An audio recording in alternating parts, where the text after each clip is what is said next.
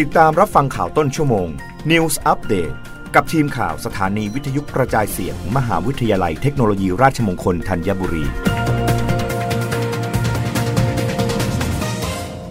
รับฟังข่าวต้นชั่วโมง โดยทีมข่าววิทยุราชมงคลธัญบุรีค่ะ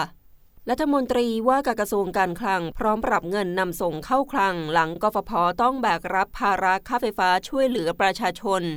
นายอาคมเติมพิทยาภัยศิษย์รัฐมนตรีว่าการกระทรวงการคลังกล่าวว่า เมื่อกฟผต้องแบกรับภาระบริหารจัดการค่าไฟฟ้าอัตโนมัติหรือ FT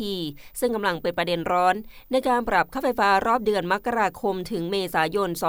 2566 เพิ่มขึ้นไม่ต่ำกว่า 40 สตางค์ต่อหน่วย จากปัจจุบัน 4 บาท 72 สตางค์ต่อหน่วย กระทรวงการคลังเตรียมหารือผ่อนปรนให้กฟผนำส่งเงินเข้าคลังลดลงจากเป้าหมาย เนื่องจากมีปัญหาสภาพคล่องในการดูแลภาระต้นทุนไฟฟ้าให้กับประชาชน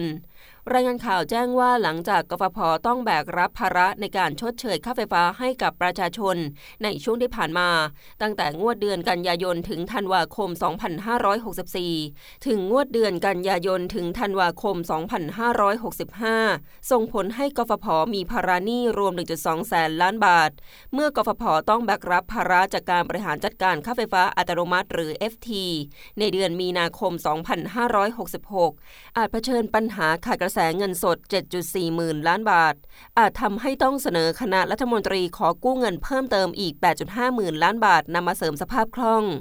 รับฟังข่าวครั้งต่อไปได้ในต้นชั่วโมงหน้า กับทีมข่าววิทยุราชมงคลธัญบุรีค่ะ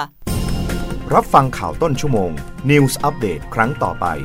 กับทีมข่าวสถานีวิทยุกระจายเสียง มหาวิทยาลัยเทคโนโลยีราชมงคลธัญบุรี